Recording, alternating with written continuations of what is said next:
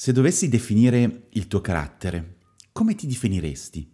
Sei un tipo allegro, a cui piace ridere, o piuttosto serio o equilibrato? Hai un carattere dolce, mansueto, oppure più rude, impaziente? E il tuo carattere ti piace? Oppure è qualcosa contro il quale combatti? Cristiani Lucenti Salati, un podcast che preferisce suscitare domande che dare risposte. Se lavori nel mondo della grafica o del design o della tipografia o dell'editoria, sai molto bene cos'è un carattere tipografico. Un carattere tipografico è l'insieme dei caratteri accomunati da un certo stile grafico. Per intenderci, i caratteri o i glifi, meglio ancora, sono ad esempio le lettere dell'alfabeto. Ma non ci sono solo queste, c'è anche tutta la punteggiatura, poi ci sono i numeri, gli accenti e poi esistono anche i diversi spessori, ad esempio il bold, l'extra bold, light e, e, e via dicendo. Ecco, tutti questi elementi che condividono lo stesso stile grafico vanno a formare un carattere tipografico. E di caratteri tipografici ne abbiamo un'infinità e sono utilizzati in vari contesti, proprio sulla base del, di quello che è il loro stile. Ad esempio, se state producendo un dizionario, ovviamente utilizzerete uno stile grafico di un certo tipo. Sarà qualcosa di, di pulito, di preciso, di belleggibile, molto chiaro. Se invece state producendo un volantino, un volantino magari di un circo, ecco che utilizzerete un carattere tipografico più giocoso, magari di tipo cartoon. Esistono siti dove è possibile scaricare questi caratteri tipografici sul vostro computer per utilizzarli come meglio preferite. E da questi siti vedrete subito che i caratteri tipografici vengono raggruppati in differenti categorie, tipo quelli con le grazie o quelli senza grazie, quelli calligrafici oppure i gotici e via dicendo. Esistono molte categorie che suddividono i caratteri tipografici. E la stessa cosa accade quando identifichiamo il carattere delle persone. Esistono delle categorie come ad esempio introverso, estroverso, solare, eccentrico, eccetera, eccetera, eccetera. Però all'interno di queste categorie c'è un mondo, un mondo fatto di sfaccettature.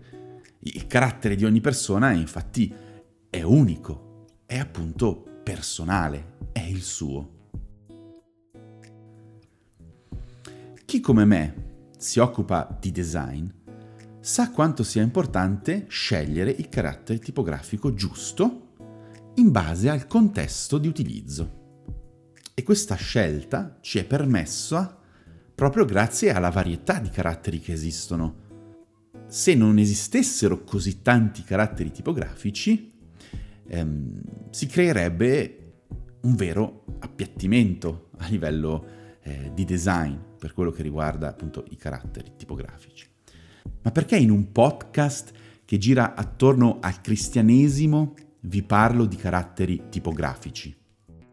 C'è stato un momento nel mio percorso di fede, o forse potrei dire un periodo, durante il quale pensavo che come credenti dovessimo uniformarci al carattere di Cristo e che questo significava nella sostanza annullare il nostro carattere. E credo di non sbagliare nel credere che forse questo è anche il pensiero di molti cristiani.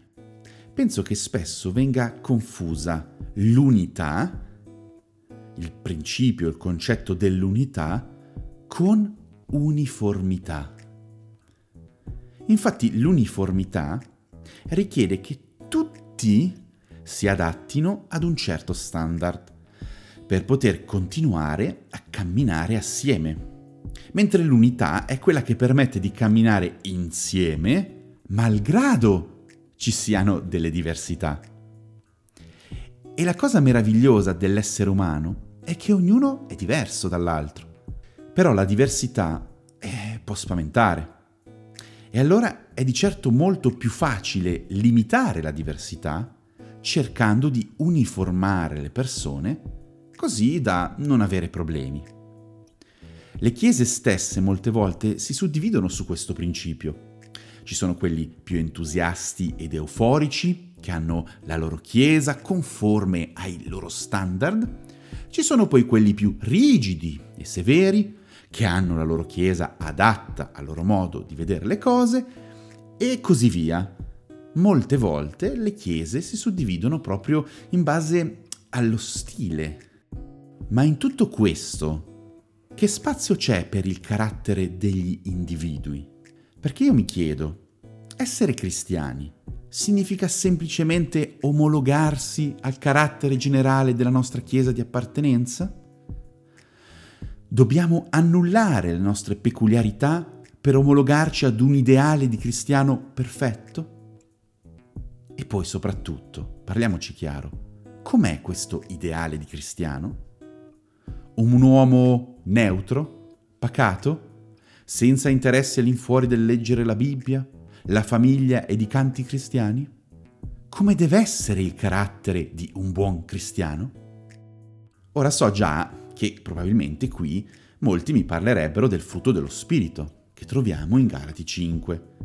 Questo frutto dello Spirito che ci parla di amore, pazienza, benevolenza, eccetera, eccetera. E sono d'accordo, ma penso che qui ci sia un grosso equivoco che va chiarito. Ed è esattamente l'equivoco che per molto tempo ha tenuto anche me in scacco. Ed è proprio per questo motivo che voglio parlarne. L'equivoco consiste nel pensare che il nostro carattere sia frutto del peccato. Ma non è così. Ma piuttosto il carattere subisce l'influenza del peccato. Io, ad esempio, sono sempre stata una persona giocosa e allegra. Quando però ho abbracciato la fede cristiana, ho cominciato a pensare che questo aspetto di me non fosse compatibile con il cristianesimo ed ho cominciato a reprimerlo, lasciando spazio ad un atteggiamento più duro, più austero, più serio. Per molto tempo, in buona fede, ho represso una parte di me. Ma in questo modo non ho fatto altro che snaturare la mia persona. Ho indossato delle maschere ed ho negato chi io sia veramente. Faccio un altro esempio. Sempre in questo periodo iniziale di conoscenza della fede, periodo mio personale, c'era una persona che con me ha condiviso questo percorso. Però a differenza sua, io sono una persona a cui piace, per così dire, filosofeggiare e ragionare sui concetti teorici. Così quando ci siamo accostati alla Bibbia, per questa persona è stato molto più difficile studiarla, meditarla e comprendere molti aspetti che magari nemmeno le interessavano. Mentre io mi appassionavo e mi divertivo in lunghe discussioni teologiche. Così questa persona ha cominciato a vedere il suo disinteresse teologico come una grave mancanza, dimenticando però quanto valore avesse la sua grande propensione agli aspetti più pratici. Questo modo di pensare è estremamente distruttivo perché soffoca le caratteristiche meravigliose che ci sono in ognuno di noi e fidati che ci sono. Così facendo, noi ci limitiamo perché ci concentriamo su quelle che consideriamo delle nostre mancanze, invece di cogliere il potenziale di ciò che abbiamo di buono, di positivo.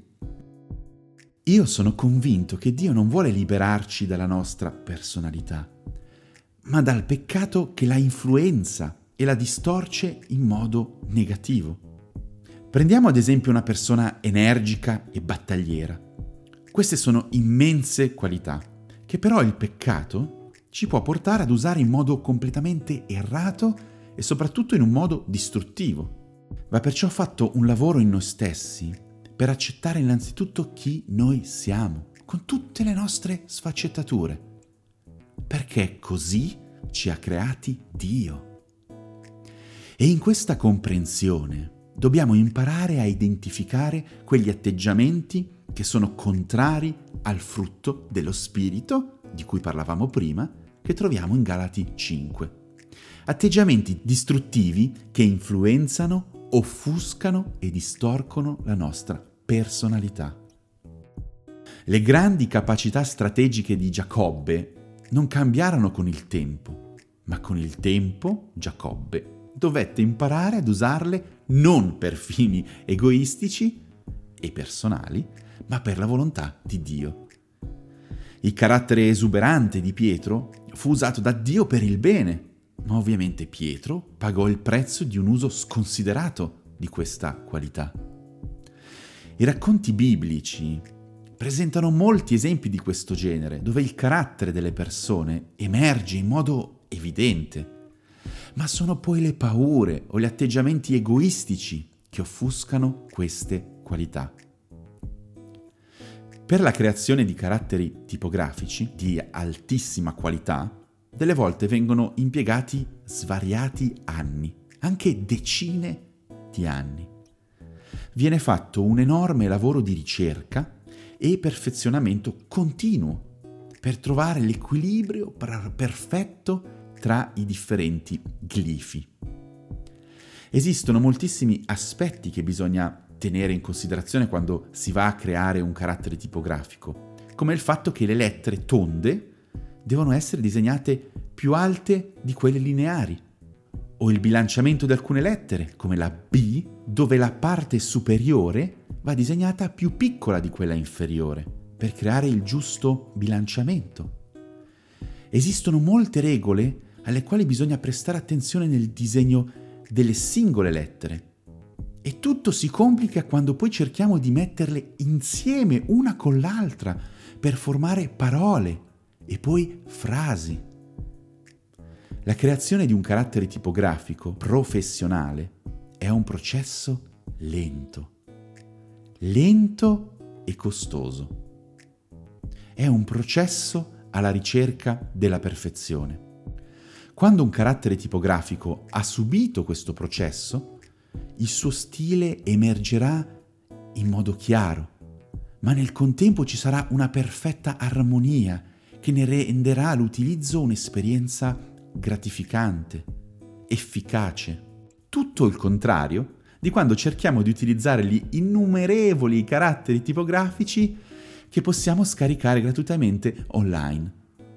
Molte volte ci colpiscono determinate forme, uno stile originale, particolare, ma poi quando cominciamo ad usare questi caratteri tipografici gratuiti, osserviamo che si presentano un'infinità di difetti, spaziature sbilanciate, squilibrio tra gli spessori e via dicendo. Chi fa il mio lavoro sa di cosa sto parlando. E così vale per noi stessi.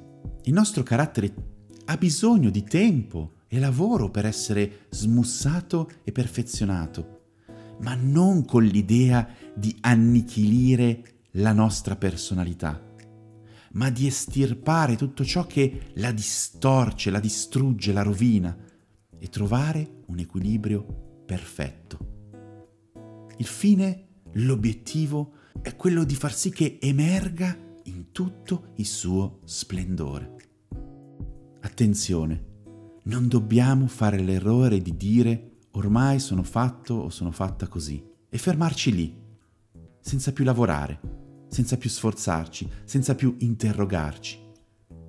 È vero, tu sei fatto e sei fatta in un certo modo e di certo non devi snaturare chi sei per raggiungere un ideale di cristiano che in realtà spesso è solo un'illusione. Si tratta di una triste e possa illusione che molte volte abbiamo imparato, abbiamo assimilato, molte volte non ci appartiene questa, questo ideale di cristiano. Però purtroppo risiede lì, nelle nostre menti, e ci condiziona. Voglio davvero invitarti ad interrogarti su te stesso. Quali sono le tue qualità, le tue caratteristiche uniche? lavora su di esse, chiedi a Dio di aiutarti in questo processo di perfezionamento. Ti auguro una splendida continuazione. Alla prossima. Ah, dimenticavo, se questo tema dei caratteri tipografici ti interessa, esiste una serie tv stupenda che si chiama Abstract e nella seconda stagione, all'episodio 6, si parla di questo mondo dei caratteri tipografici. Se ti interessa ti lascio questo consiglio, è un episodio meraviglioso. Buona visione.